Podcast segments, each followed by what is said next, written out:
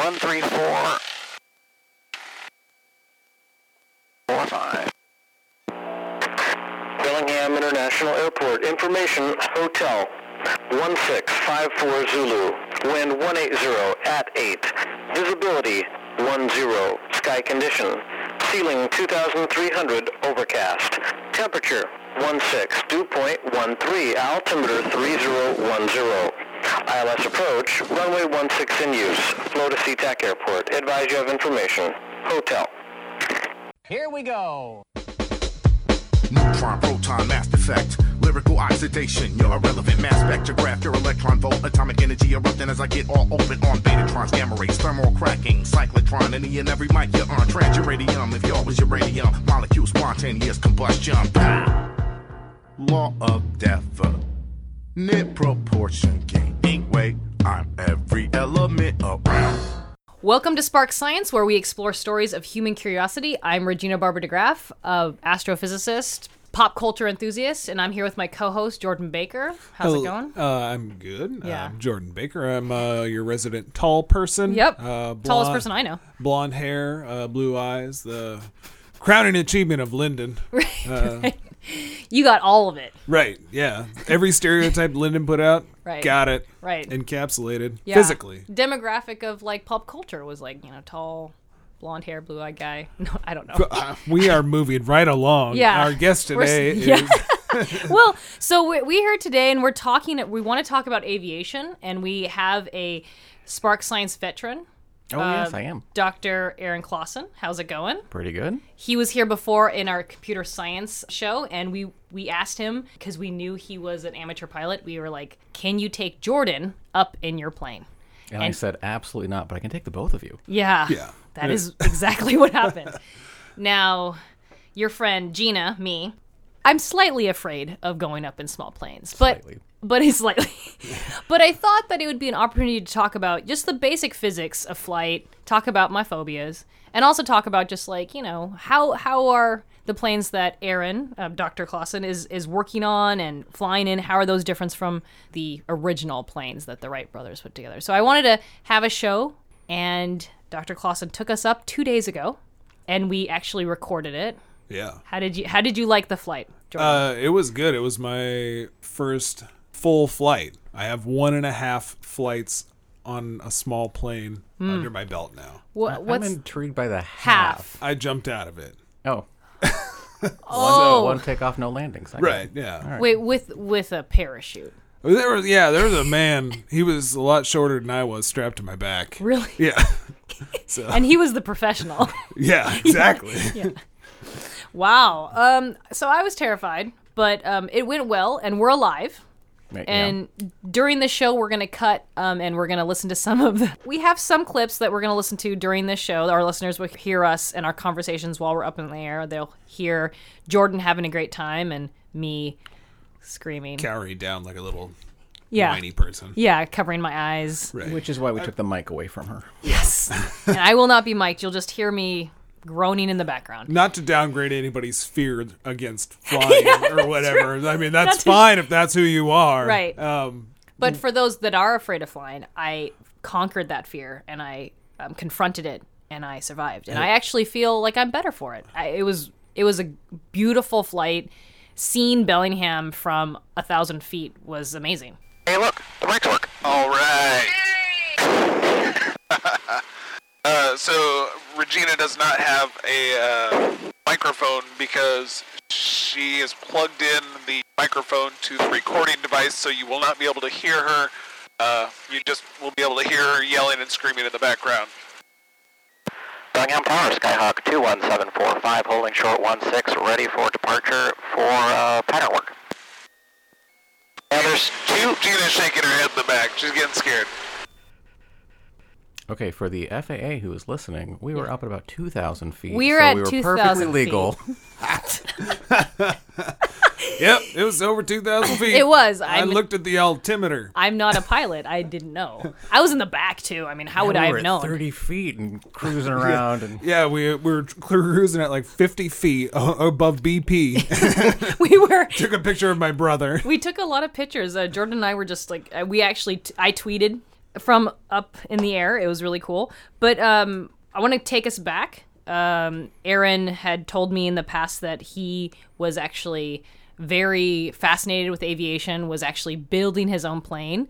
So I want to go back, back in the Wayback Machine, and talk about when did you start being interested in aviation? What a great question. yeah, I'm Oh. so- good. I'm good at this. in high school, I was working at a coffee shop, and this is right when espresso was starting to get popular. There was this new company called Starbucks, and let's Is this be in the honest, '90s? Yeah.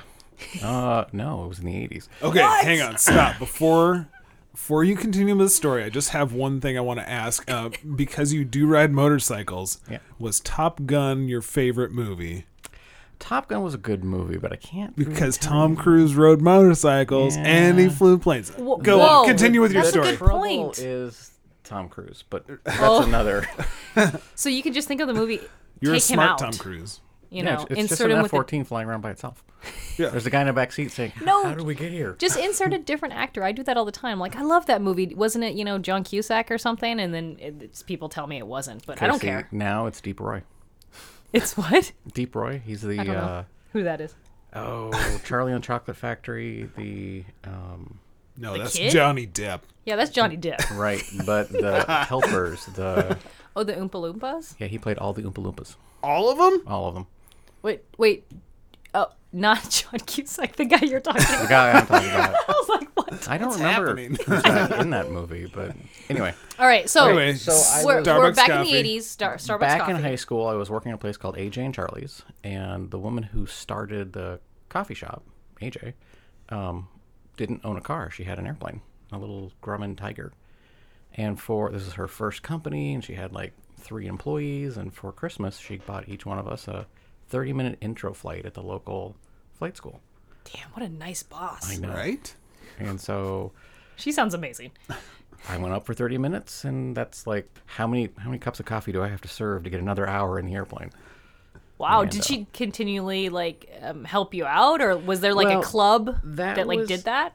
Well, there was a flight school, but there wasn't a flying club. That was just sort of the hook. Okay. Um, but she also helped me out because she was the one who, I think the statute of limitations has expired on this. She gave me a pirated C compiler and a reference for the Kerningham and Ritchie C book, and so that was my introduction into like grown up programming. computer science yeah So, wow um, so she Oh, like that hooked was you the on computer science things you just said. yeah, sorry Oh, C- c the c c program yeah sorry Uh, okay. yeah So she I was was, like, actually like like c++ but before that No idea what that meant. I just thought we were on planes still. it was a seaplane well, yeah, that's what I thought. I was like, oh, sea plane? controlled by Okay. robots computer science There we go. so I can say she got me both hooked both into aviation and computer science. Oh. wow I- I- so what what town was this in again This was in Gig Harbor. okay Oh yeah. Sorry. We talked about this the other day. okay sorry, I wa- Sorry listeners, I thought you were there.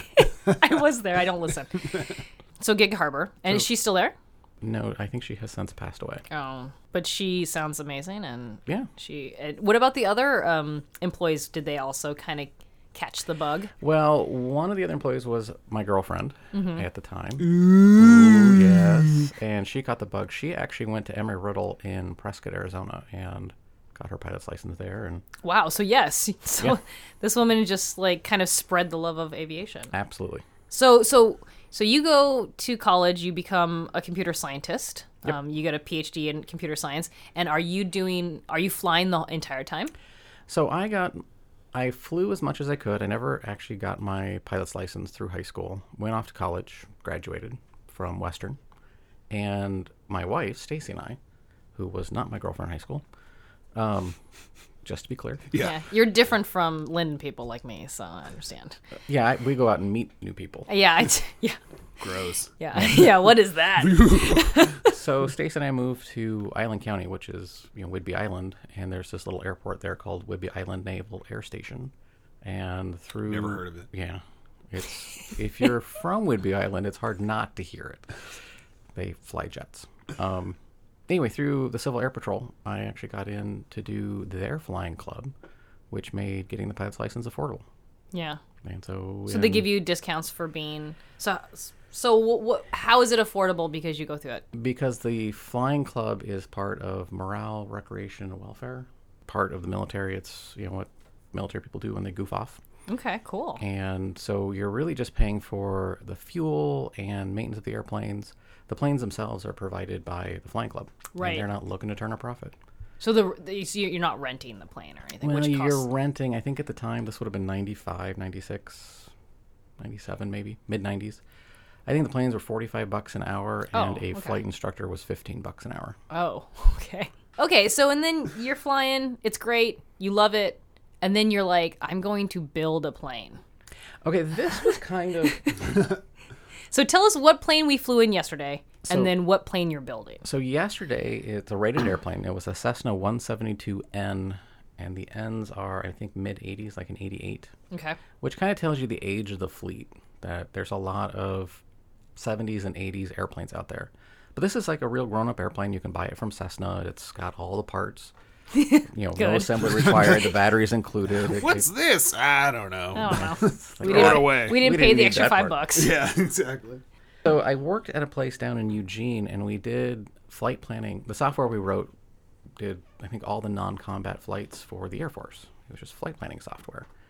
And as a benefit, if you worked on that project, the company paid for your next endorsement. Well, for most people, that's their private pilot. And the idea is that if you get your private pilot, there's this navigation aspect to it, and you have to understand how to navigate an airplane in order to write the software. That's yeah, that's seems logical. It's a great argument. Yeah. I don't know if it really works, but Well, that's fine. Yeah. So w- we're going to take a quick break, and when we come back, we want to just talk about like just the basic physics of like lift, and we were talking about crosswinds when we were up in the in the plane. Talk about that a little bit um, when we come back.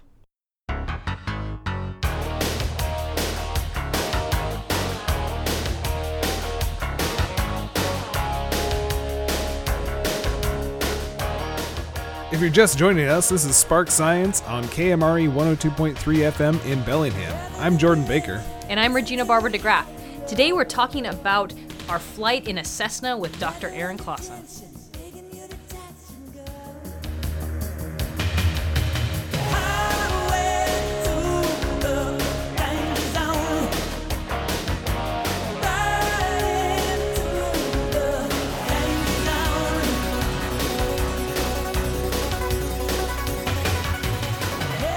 If there's a science idea that you're curious about, send us an email or post a message on our Facebook page. Jumping off the deck, shoving into overdrive.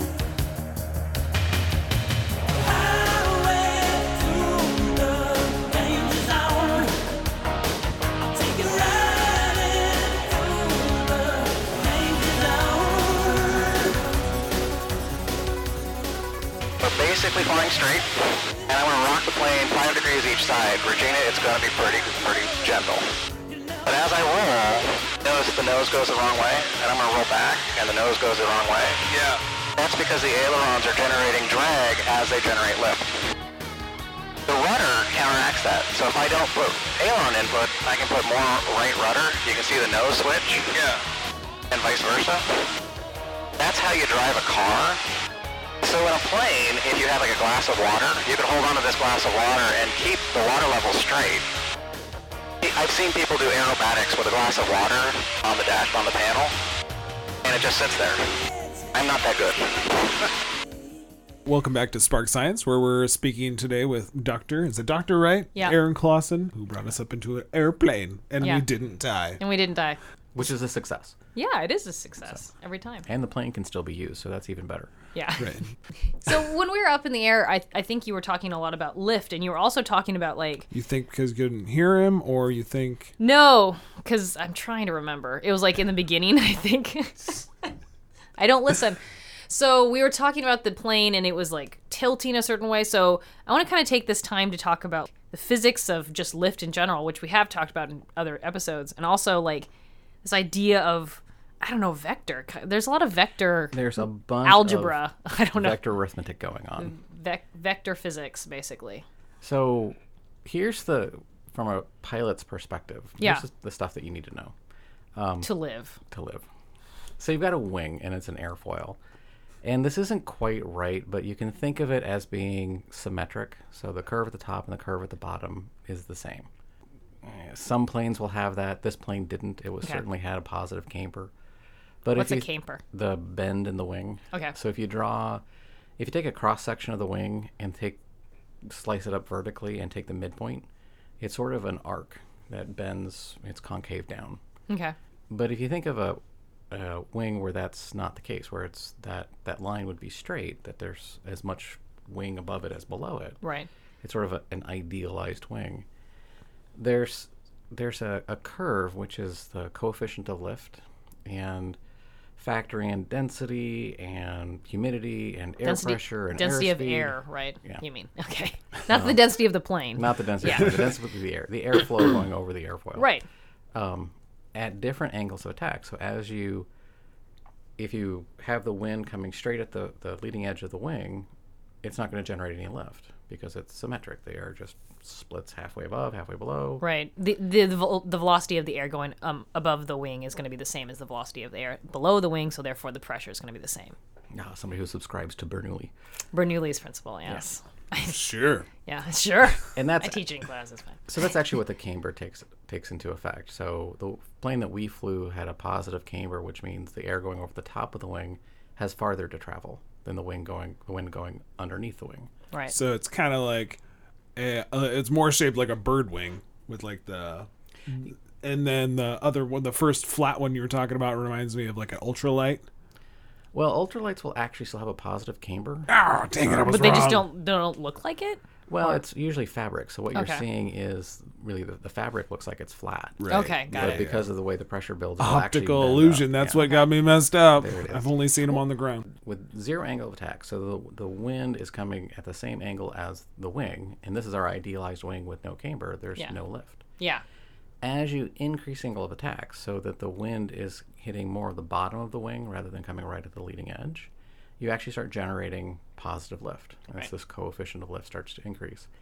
and it's basically linear up to about 20-ish degrees 21 22 degrees after that the wing stalls and it's still generating lift it's just generating less wi- less lift as the angle of attack increases Okay. so it's sort of if you think of it as a curve it's almost a line coming off of the origin until it gets to about 21 22 degrees and then it rounds off and And when you mean 22 degrees, you mean like the wing itself, the Um, angle between the, the relative wind, wind, and and, the okay, and the wing. and the wing Got it. And then it just okay and then doesn't you- really you help have a that stall. much. You have a stall, and that's how planes stall. huh? and we didn't do that the Nope. other day but i really wanted anyway No, you can. Jordan can go up with you another day. that yeah, can that'll happen. be fun. Yeah. Well, so here's the interesting thing is you think about flying a plane, it's like, oh, we want lots of lift, all kinds of lift. Lift is Yeah. a good thing. Lift is our friend. Well, the truth is you want as much lift as the weight of the plane. If you generate more lift than that, you're actually accelerating up. Yeah. You want a balanced lift, Yeah. Exactly. So like a breakfast, Yeah. when we were balanced breakfast. Yeah. when we were flying around, there's like four forces we're interested in. It's lift and weight, and you want those to counteract each other. Right. So we don't want to climb. We don't want to descend. And then there's drag and thrust, and those have to balance each other. And drag is weird. Drag actually comes from two different areas. There's the drag of just taking the airframe and dragging it through the air, and this Right. is when you think about a car. You know, you're driving down the road at 50, 60. Okay, so Gina's driving 80 miles an hour. But she's flying on the freeway. I am. But she won't actually fly in a plane. Correct. you're driving down the road, you put your car in neutral, and it slows down and eventually stops. Mm-hmm. Yep. And prim- well, there's other effects, but primarily, primarily at speed, it's just the wind resistance. It's just the drag of moving through the air. You're right. That's what we're really at cruising speeds above 60 miles an hour. That's basically the dominant force. Is it's called parasite drag, and Parasite drag. it's a Sounds intense. It does. it's a cubic relationship. So if you want Cubic. if you want to double your airspeed, you need eight times the horsepower. Oh wow. So it's the Wow. bad side of the power curve. Okay. So we're up there, we're flying around. We were going about 90 knots, 100 ish miles an hour. Um, and we had the engine dragging us through the air, and the engine was producing as much thrust as we had drag. The wing was producing as much lift as we had weight. And that's just sort of straight and level flight. Right. Um, It's almost statics. well, here's the interesting thing is the angle of attack is dictated by the weight. So if we're going 100 miles an hour, we're going to have an angle against the wind that's going to generate just the right amount of lift. Right? So if you want to slow down, you at that point because it's all parasite drag, you reduce thrust, So we're the drag will eventually dominate. We slow down. We drop to I think we slow down to what 80, 70. Yeah, when we cut off the engine. Or Uh, Slowed we go it- way down to slowed it 65 down. on that one. Yeah. Um, so what happens is you Terrifying. end up nosing up. So you're increasing the angle of attack. So the plane is still flying level, but the nose is in the air because you want to increase the angle of attack on the wind or yeah, the angle of attack of the wing, so that you're still generating as much lift as the weight of the plane. Right. All right, so there's two ignition systems. There's one on the right. Go to both. One on the left. Left always runs rough. It's on the bottom spark plugs. The important part is they, di- they didn't differ by more than about 50 RPMs, and the engine didn't quit, which means both ignition systems are actually working. I repeat, to dump a bunch of hot air into the, the intake. We lost about 50 RPM, and then we want to make sure at idle the doesn't that doesn't die on us because this is what we're doing when we're landing. Yeah, you don't want it to die when you're landing. Yeah, no.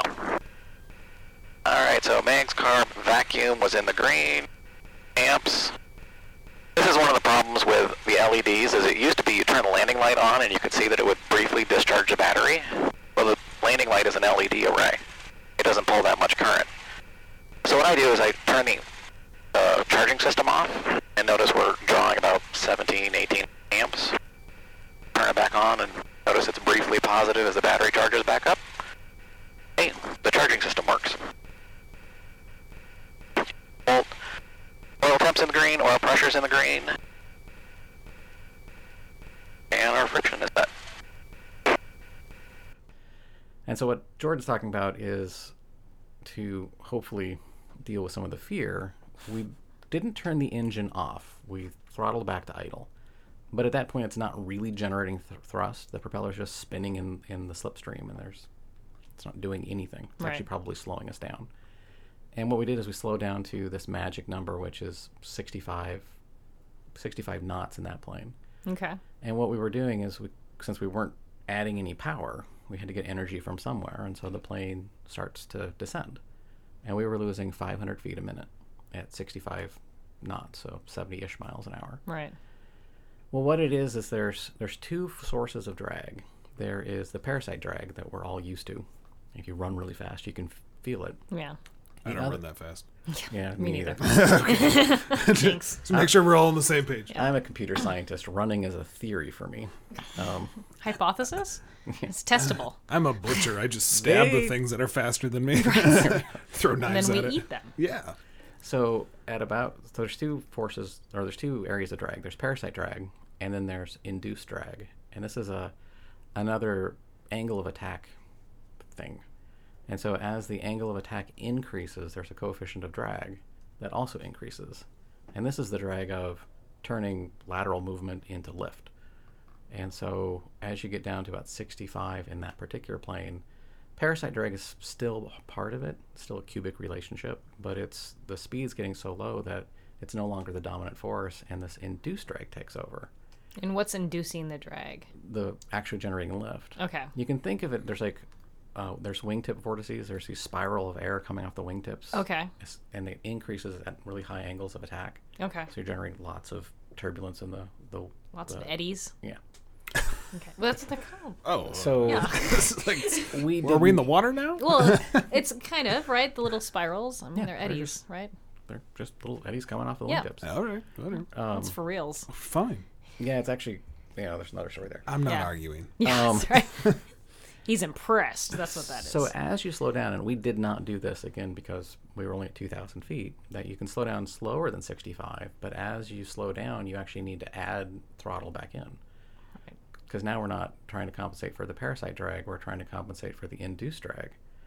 And so the there's a point where you can slow down to the point where, you know, I've got full throttle in and we're going 40 miles an hour, 35 miles an hour. Yeah. And um, that's about as slow as you can go and maintain level flight because I don't have enough horsepower to go slow. You're listening to Spark Science on KMRE 102.3 FM in Bellingham, and we're talking about flight and physics with Dr. Aaron Clausen. Here it's kind of weird. You get these layers of clouds, and it's because we're getting so much moisture off the water. Um, but you can think of it as like stratified moisture layers. You got this this air mass near the ground that's wet, and as it goes up, it cools off, and eventually gets super saturated and turns into clouds. It doesn't want to do that. Something is pushing it up. Well, the thing that's pushing it up is called turbulence. It's lifting of some flavor. Well, I just I'm fascinated by all of this physics and all this compensation that the pilots have to actually do and uh, be practiced in and know how to do. I'm fascinated by when we when we landed. Um, there's tons of videos on YouTube of all these like giant jets landing in very and just ton right. Have you seen these? Oh, yeah. crosswinds that are just going at like you know 30 miles per hour or something, or even more. Or like all those like uh, I think it's an Alaskan flight TV show that Yeah. they're all like Yeah. landing on a And they're crabbing in. That's what it's called, right? So they're crabbing in. Right. So they're they're not actually going um, straight like down the runway. They're kind of coming in at an angle because they have to compensate for this crosswind. So you you've had to deal with that before, right? Oh, absolutely. And it's, it, there was a point in my life where you would go find those days. It's Oh, like, oh, no. it's at the, the 90 degree It's crosswind. like We're two, heading to the two days ago. And so There's this just is a where little bit. this is where that, that vector arithmetic comes in. So Right. there's Yeah. a heading for the runway. So the runway we were flying on was was runway 16. It's roughly 160 degrees. Okay. And so the wind we had I think was 190. So it was about 30 degrees off. Right. And it was only going about 10 knots. And you have to do vector addition to figure out where you have to go in. Well, we actually have this little. You didn't see me do it. Actually, it's all digital now, but you get trained on it's a slide rule. It's a circular slide rule that computes your crosswind component. Cool. So So really, it what tells is, you where to point. Yeah, so it's it's sine of thirty degrees times your your your wind speed is the crosswind component. Right. So the plane we were in, I think it's published. Fifteen knots of crosswind is sort of my personal limit, Okay. and there's two reasons. One is that crabbing in. So let's say we have no headwind or tailwind. The the wind is perpendicular to the runway, and it's ten knots. Well, we did our approach at about seventy knots. Well, if I just point the airplane at the runway, we're gonna get blown off course in the Right. I don't know four The- minutes it takes us to get there. The other planes would be mad. Yeah, they get upset. yeah. Tower gets upset too. Right. so what you do is you aim into the wind. And you want to aim into the wind so, you know, sine times whatever your angle into the wind i- is the 10 knots. So you just Right. counteract it. And so you're really pointed a little upwind. You're not really heading relative to the ground the way Right. the airplane is pointed. Right. Well, that's sort of a bummer if you land that way because the tires Oh, will only be s- roll one way. Right. Correct. And this is where, so the plane we were in was tricycle gear. Main wheel in the back, little wheel in the front. All right, the little wheel is the same size as the other ones, but the so the right. main gear is in the back, and that's important because the center of mass of the plane is in front of the main gear. So if I wanted to buy new tires, I could crab into the wind, fly all the way down to the runway, just drop the main gear on the runway. It would squeal and blew smoke, and I would never be able to rent the plane again. Right. But what it would do is just It would look cool because you'd leave Yeah, there was- tire marks. we're drifting in the plane. He's Right. so cool. But the plane would actually center itself, and we would be pointing down the runway. yeah. It'd be noisy and expensive. Yeah. Tail draggers, where the main gear's in the front and the little wheel's in the back, and usually is a little wheel, It is. have the opposite problem. Their center of mass is behind the main gear. So if they tried that, tried to do that, where they crab into the wind and just fly it down to the, the runway, the center of mass is behind the main gear. What it's going to try and do is flip ends. Right. So it's like pushing a shopping cart backwards. It really doesn't like it. Yeah. And well, when you swap ends in an airplane, it's called a ground loop. Usually things get broken, and that thing is usually the wings, Yeah. which are shockingly important. What? So there's a trick where, so we've got in, in any aircraft, um, there's there's four controls you're interested in as far as just going out and doing your business. There's roll, which is the ailerons. Those are the little little bendy parts at the very ends of the wingtips, and that's what rolls the airplane left left and right. Yeah, sure. there's pitch, which is nose up, nose down. That's the elevator in the back. And then there's the rudder, which gives a yaw input, which is how you drive a car, because you can't roll a car. Well, Well, you can. you can. Less than ideal. Right. Um, but really, in a car, you're driving with a yaw input. I want to twist the plane to the left or the car to the left or right. Right. The other input is power, which people often forget about. That's an important one. Well, there's this interesting trick that you can do where you can roll the airplane into the wind, but use the rudder. So you put a yaw input in, so the airplane is still pointed down the runway. And so the airplane wants to turn. Let's say the, the wind is coming from the right. So you would roll into the right and then add left rudder so that the airplane is pointed down the runway but flying crooked. You know, its upwind Right. wing is low. And it will fly straight.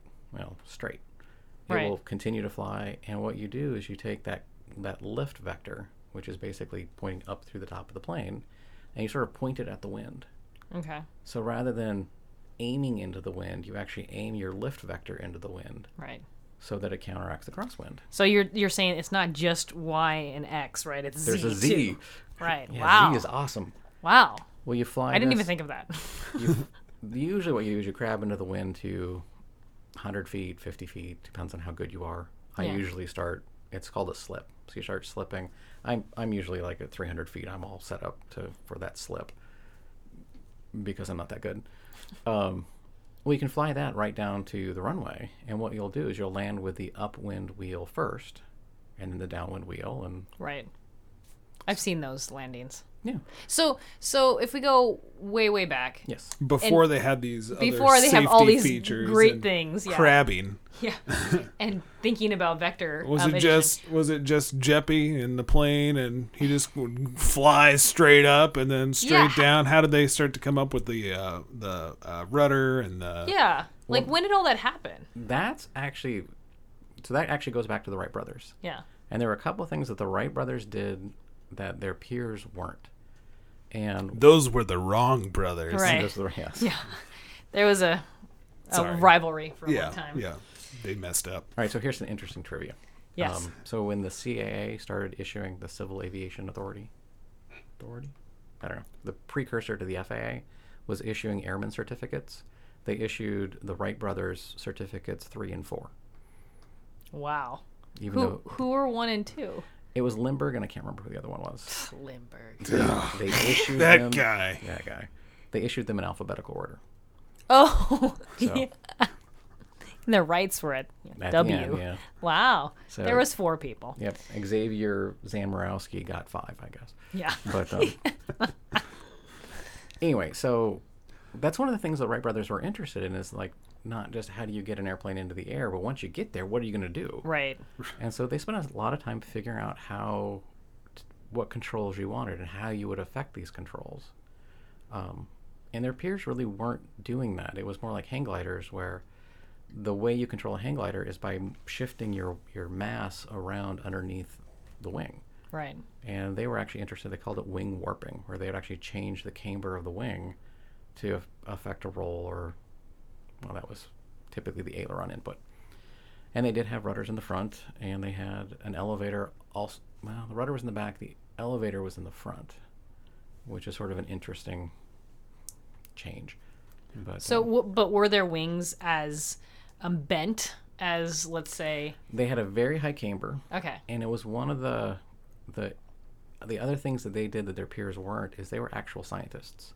They didn't design a wing to look like a bird. right, they actually they, they did that originally they were making kites and studying how the kites flew and the first one wasn't performing well so they made a better one and it didn't perform well and they're like maybe we don't really understand this whole lift and fluid dynamics thing yeah, and they constructed a wind, wind tunnel and started looking at what shapes does a, w- a wing need to be and they've actually they figured out that there's this thing called the aspect ratio which is the the width of a wing versus the the the wing span okay, and the the greater that ratio the more efficient the wing okay, and so they went from stubby little kites to the Wright Flyer 1 which is a relatively narrow wing with a long wingspan yeah. and that got off the ground and flew and so, here what, we are today what what kind of scientists were they?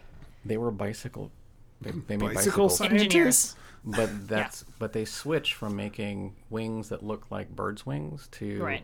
let's understand how these things work in the first place Right. and design a better wing which is which makes me laugh because I, I realized that like is it Red Bull that like does the competition every year where people are making The- like oh yeah, what's the, you know what I'm talking Yeah, about yeah, though yeah. right but people still try to make devices or um, you know machines that look like birds still like to this day people still and they Reinvent- don't work Reinvent the wing. yeah they don't really work as well but we're going to take a break and when when we come back from that i want to maybe l- continue a little bit about history talk about my horrible fear of flight and how it's validated by statistics Stop. and maybe movies.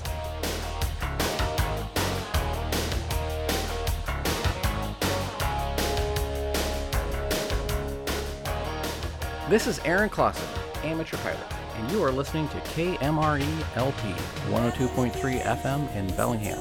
Your community, your voice, your station. Metal under tension, begging you to touch and go. Highway to the danger zone. Today's episode, Physics, Fear, and Flight, with Dr. Aaron Clausen, was produced in the KMRE E Spark Radio Studios, located in the Spark Museum on Bay Street in Bellingham. Heading into twilight, spreading out her wings tonight. She got you jumping off the deck, shoving into overdrive. So you are listening to KMRE LP 102.3 FM in Bellingham. Your community, your voice, your station.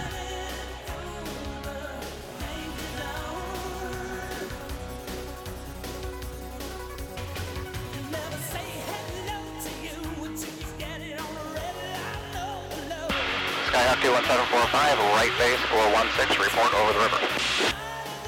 Bellingham Tower, Airloo 5 to Chuck at Bay, inbound for St. Joe's. I've got India. Area 5, Bellingham Tower, transitions approved. Altimeter 3011 at Bellingham. Landing at St. Joe's at your honor, risk, use caution. Airloo 5. We're back speaking with Dr. Aaron Clausen about aviation and my horrible fear of flying. I am not really f- afraid of flying commercial airlines, but I am afraid of flying in smaller planes, which we did a couple days ago. So, Why is that? Is there a statistic about larger planes going down more often than smaller planes? other way, the other way Well, I around. was just asking. I Right. don't know. so If there Aaron, was only somebody we knew who had the right? answer. So Yeah. Aaron came up to me and like tried to make me feel better. And what did you say? So this is a, a a rule of thumb. Yeah. And so with commercial aviation, the big jets, the the most dangerous part of a commercial flight is getting to the airport On the freeway, On the or, freeway, in or your on the car. side roads, right? yeah or or however you're getting there once you're in the plane you're that's like the, the safest place you can be Right. um, But with then you gave me a statistic related to motorcycles. general aviation which is what i do so you're in a cessna it's a rated plane i have a private pilot certificate i have to go get a medical medical exam every two years it's you know, the- That's just good for you, though. That's awesome. oh no it's a totally different one Congratulations. This is where you go see the doctor, and he's like, "How do you feel?" And I tell him, "I feel fantastic, but I expect to feel better any day now." And he signs my ticket off for two years, and I'm good. I have a total other doctor for the man. It hurts when I do that, Right. and I'm hoping the FAA is not listening. Um, so, so general aviation, which is you know yahoos like me in little planes, actually controlling the thing, is in the same neighborhood as riding a motorcycle. That you know, motorcycles crash about as often per hour as general aviation airplane. Well, so the motorcycle statistics actually, when I heard it, when I started riding, was the first six months of riding a motorcycle is the most dangerous. Oh, really? Anytime after that is fine. So there's a lot of people Oh, I'm out there covered. Yeah, Yeah. With that, within that six months that are just dropping like flies. So our producer over here, Katie Knudsen, is is making a face. She made the same face um, that um, I made when Aaron said this to me because he's like, "So, do you ride motorcycles?" And I said, "Of course not. And I was surprised. I mean, I thought everybody did. Uh, no, and I don't because they look super dangerous." Oh, they are. exactly. See, that didn't make me feel better. But it's not like I don't know what's more dangerous than that. Like jumping out of an airplane with a parachute. That's just I think crazy. that's safer. That's I don't safer. think it is, Jordan. If you look at those statistics. Yeah, I what think- is the statistic on that? You know, I have no the idea. jumping out? Uh, So I have a friend who is a skydiver, and she's done like 160 something. um, she's not dead, right? She's not dead. Okay. But she said that There's after one data point. There, there, yeah, there is a number, and I don't remember what it was. I think it was. Um, I think it was in the fair. It was like in the in the 300s or something. She was like, "Yeah, at that point, your like statistics are getting like more and more likely that something's going to happen to you." And I was like, "Wow, that sounds terrifying." Hmm. Uh, it's like past 200 or something, 250. When I- and yet you drive a car. Yeah, See, well, I yeah, don't was even. gonna I don't say- even let myself go there. you when know, I just, like, lived in don't let my- California, my mind go uh, there. California will allow you to take a class so you don't get a speeding ticket or something on your record. So I went and took this class, and they said that I'm sure it's gone up from now, but they said the amount of wrecks that happen in the U.S. are equivalent to a Boeing 7, 747 going down every single day. Yeah. Yeah. that's yeah. So that's why I'm not afraid of commercial airlines, but I was afraid of your motorcycle statistic when we went up a couple Well, days so ago. here's the typical accident is running out of gas, and so we went up. We checked it. Remember? Remember we checked it. Mm-hmm. we have a and it picture was of there. that, listeners. oh, good. Yeah. Um, so this is how paranoid I am. So we left for an hour flight. I think it was 1.1 hours, and we had three hours and change worth of gas. So, So just in case. we were covered. right. Um, and I- that's yeah, I do want to say to our listeners that Aaron is very, very cautious. Like e- everything, he was like, "Let's check this." Like I, uh, let's you know, let's go in at this vector because I don't trust this other one. He's like, "Now let's look around to see if there's any other planes that are gonna hit us." And that was that made me feel a lot better. I do want to say that. well, I was in the plane. Yeah. If it was remote control, let's just go. No, and that's part of it. It's you know, there's a pre-flight inspection, and we did a run-up before we took off, and it's it's sort of checking the the shape of the airplane that all the parts are there and nothing's rusting out, and then we did a a run-up where you don't quite get the engine to full power, but you get it up to about 17, 1800 RPMs, and make sure there's there, there's two ignition systems, there's two spark plugs per cylinder, and you try the ones on the left and they work, and the ones on the right and they work, and the carburetor's doing its thing, and Well, I was actually impressed. I, I the, the the amount of like safety checks we did was way more than I thought was gonna happen, and so I do want to thank you for making me feel good. Yeah, the safety checks I thought was going to happen was going to be the equivalent of uh, the movie Radio Flyer, where the kid just turns a Radio Flyer wagon into a plane, and he's like, Yeah, I've seen that. yeah, just hits the wing. All right, let's start this lawnmower up. to, to bring us back to TV and computer science too, we talked about Top Gun, but is there any other aviation movies that are just ridiculous, like super inaccurate as an as a pilot now oh, that you watch them, or pretty accurate as a pilot? that's an interesting question. Yeah, I'm full of interesting Uh, stuff. Well, I have to say, there's actually a movie called Always that I really enjoy, Okay. but I haven't seen it recently to tell you that if it's terribly accurate or inaccurate. Who's in it? Richard Dreyfuss Okay. is the ghost. He's a ghost. In He's a it. ghost. I want to watch this. This is horrible. It sounds so bad and good. Jordan and I were forced to watch Mr. Holland's Opus over and over and over again when we were in band. Yeah. at- in Linden. So we're not the biggest Richard Dreyfuss fans. but if he's a ghost, I mean, I kind of, I'm kind of curious now. No, don't even. No, So it's actually a lot about fighting forest fires from the air. Okay. Which is how he died because he's a ghost. That yes, Okay. and got it. he's, he's su- course. supposed to be a mentor for you know, this up and coming pilot who cannot have he, he just cannot do a stable approach. So he's coming into land and you know he's rolling about 45 degrees each Oh, God. way. And there's actually a, a comment you can make to pilots like, "Oh, that was an always approach," oh, really? Referencing that movie. referencing that movie. I was, We're- it's we're in the kinda- know now. It's kind of like the Guardian, but uh, always version. The Guardian, what's the Guardian. The it was oh, crap, I don't remember Kevin the- Klein? Yeah, Kevin, Kevin Costner, Costner? yeah, Okay. where he's all he takes on this young.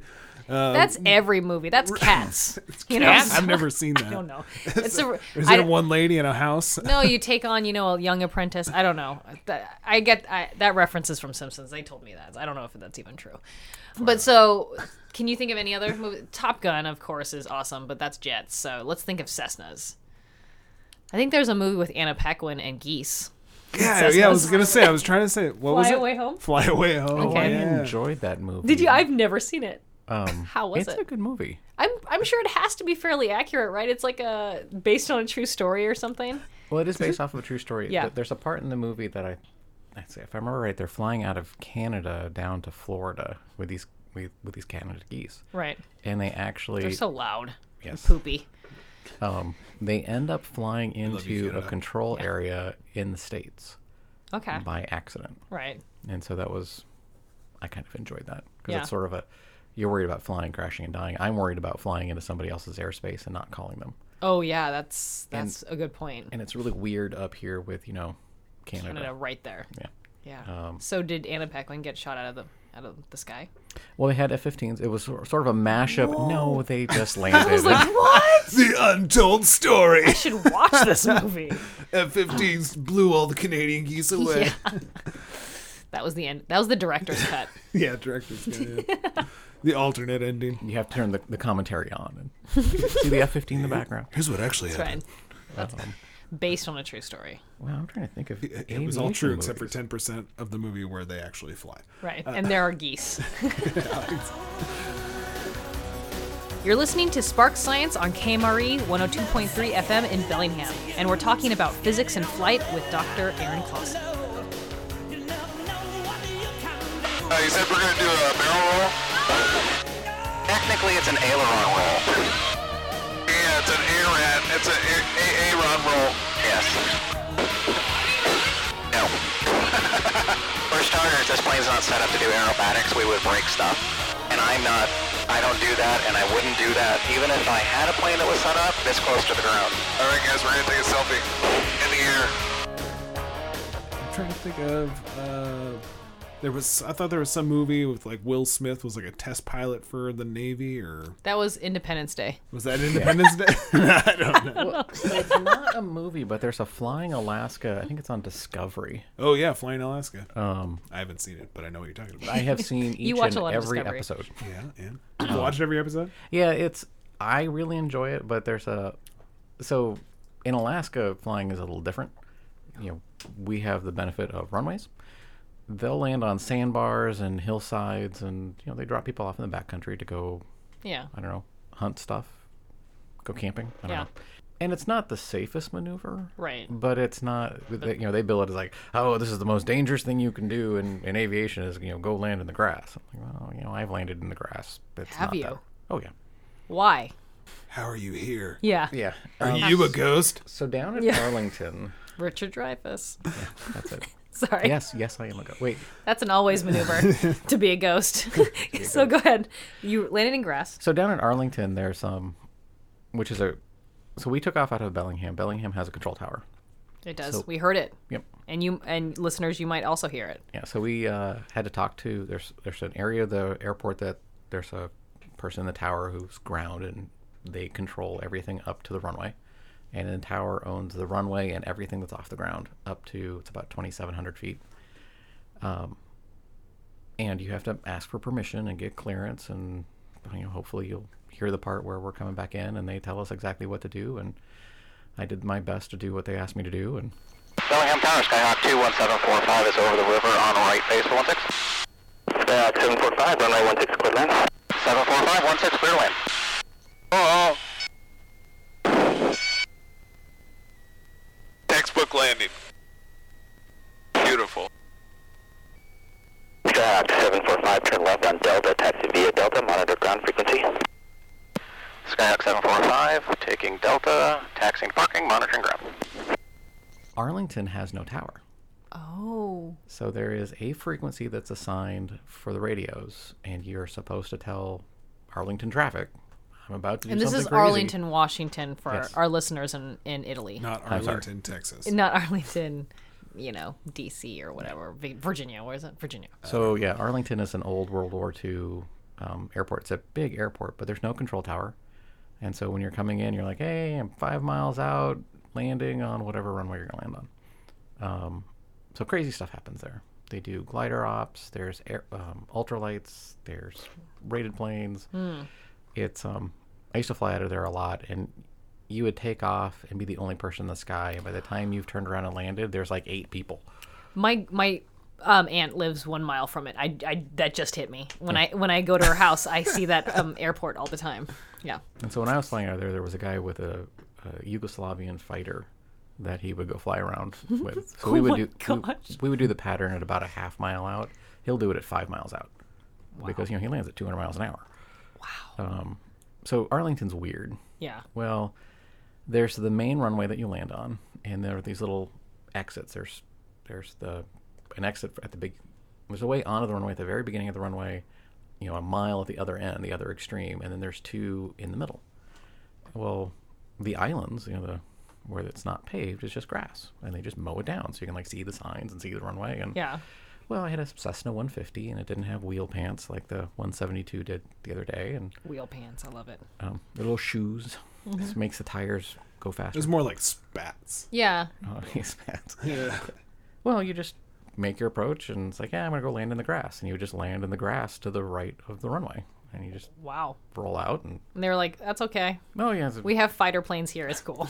There's nobody controlling it, right? yeah, there's nobody out there. It's Yeah. just, and I wasn't the only one doing it, and it's Yeah. just kind of Oh, so if all your friends were going to do Yeah. it, then it's fine for you to yeah, do if all my Everyone's friends are landing doing it. there. it. Jeez. Um, but it's a different. It's called a soft field landing. So, you know, it wasn't a bad landing the other day, but you, know, you it's soft got to get field. versed in it somehow, right? yeah.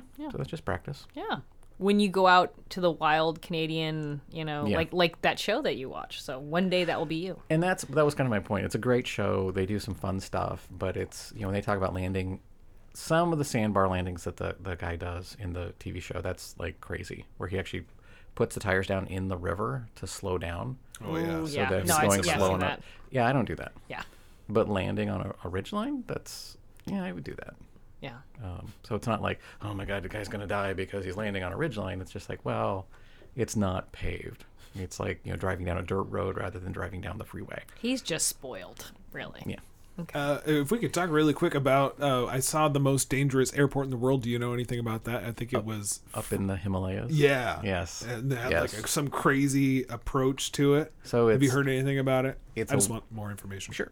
Um, I cannot remember the name of it. It's named after Hillary's Sherpa, Okay. and I don't remember his name, but it's um, um, so it's a one-way runway. So you take off one way and you land the other. Yeah. So where you know in Bellingham, we took off on one six and you landed on one six. This would be like landing on one six and taking off on three four. Right. Um, it's uphill on the approach, so you touch down on the numbers and you're actually going uphill, Right. Yeah. which is great on a landing because now you're you don't have to hit your brake because you're Right. going uphill, and it's great on the takeoff because you turn around and you fly downhill. Right. Um, And then it just disappears. yes. so you're why at is the it the most dangerous? very high altitude Okay. and it's short? And Yetis. and Yetis. Yeah, uh, and there's no real go around, so you're basically flying into a cliff face. So if you miss your approach for some reason, it's it's a pretty aggressive maneuver to get out of there. Wow. So you come in, you you you land, and airplanes get squirrely at altitude because the air is, is isn't dense; it's kind of thin. Right. That the ailerons don't work as well. The rudder you start losing rudder authority, so it's and you know it's you got to go fly a little faster and you approach a little faster and that runway's not getting any longer and Right. um, so yes, I don't go there. Right. I don't think Oh, I that don't once go to every the two would Himalayas. make it up that high, but Right. I do want to say, as we finish the show, that I really did appreciate, and hopefully the listeners have already heard kind of the beginning of when you were like, okay, now we're at 500 feet, now everything's safe. Having you take us through that was very, very helpful. And, and now you telling me about this Himalayan thing, I'm glad that we aren't there. So you're welcome. Yeah. Yeah. And thank you. And yeah, thank you so much for taking the time to take us up Anytime. in the air. let's go again. All right. Thank you so much, Aaron, for coming and talking to us about aviation. Thank you very much. Taxiway paint markings are faded. There's flow to the SeaTac airport. Advise you of information. India. India? Somebody's flying to India? Yep. Bellingham International Airport. Information India 17 from Zulu. Wind 160 at 8. Visibility 10. Sky condition. Ceiling 2,300. Overcast. Temperature 17. Dew point 13. Altimeter 3011. ILS approach. Runway 16 in use. No TAMS.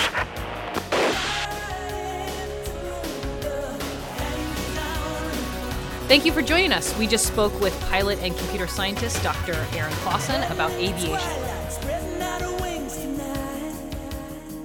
If you missed any of the show, go to our website, kmre.org, E and click on the podcast link. Our show is entirely volunteer run, and if you would like to help us out, click on the button Donate. This is Spark Science. I'm Jordan Baker. And I'm Regina Barber DeGraff. If there's a science idea that you're curious about, send us an email or post a message on our Facebook page, Spark Science. Say hello to you until you get it on the red. I know, love, you know. Today's episode, Physics, Fear, and Flight, with Dr. Aaron Clausen, was produced in the KMRE E Spark Radio Studios, located in the Spark Museum on Bay Street in Bellingham. Our producer is Katie Knudsen, and the engineer for today's show is Eric Faburetta. Our theme music is Chemical Calisthenics by Black Alicious. And our feature song today is Danger Zone by Kenny Loggins.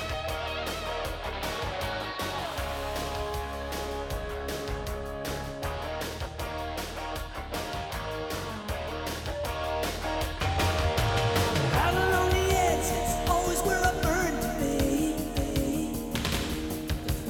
Further on the edge, the hotter the intensity. Highway to the danger zone. Gonna take it right into the danger zone. Lead, gold, tin, iron, platinum, zinc. When I rap, you think iodine, nitrate, activate.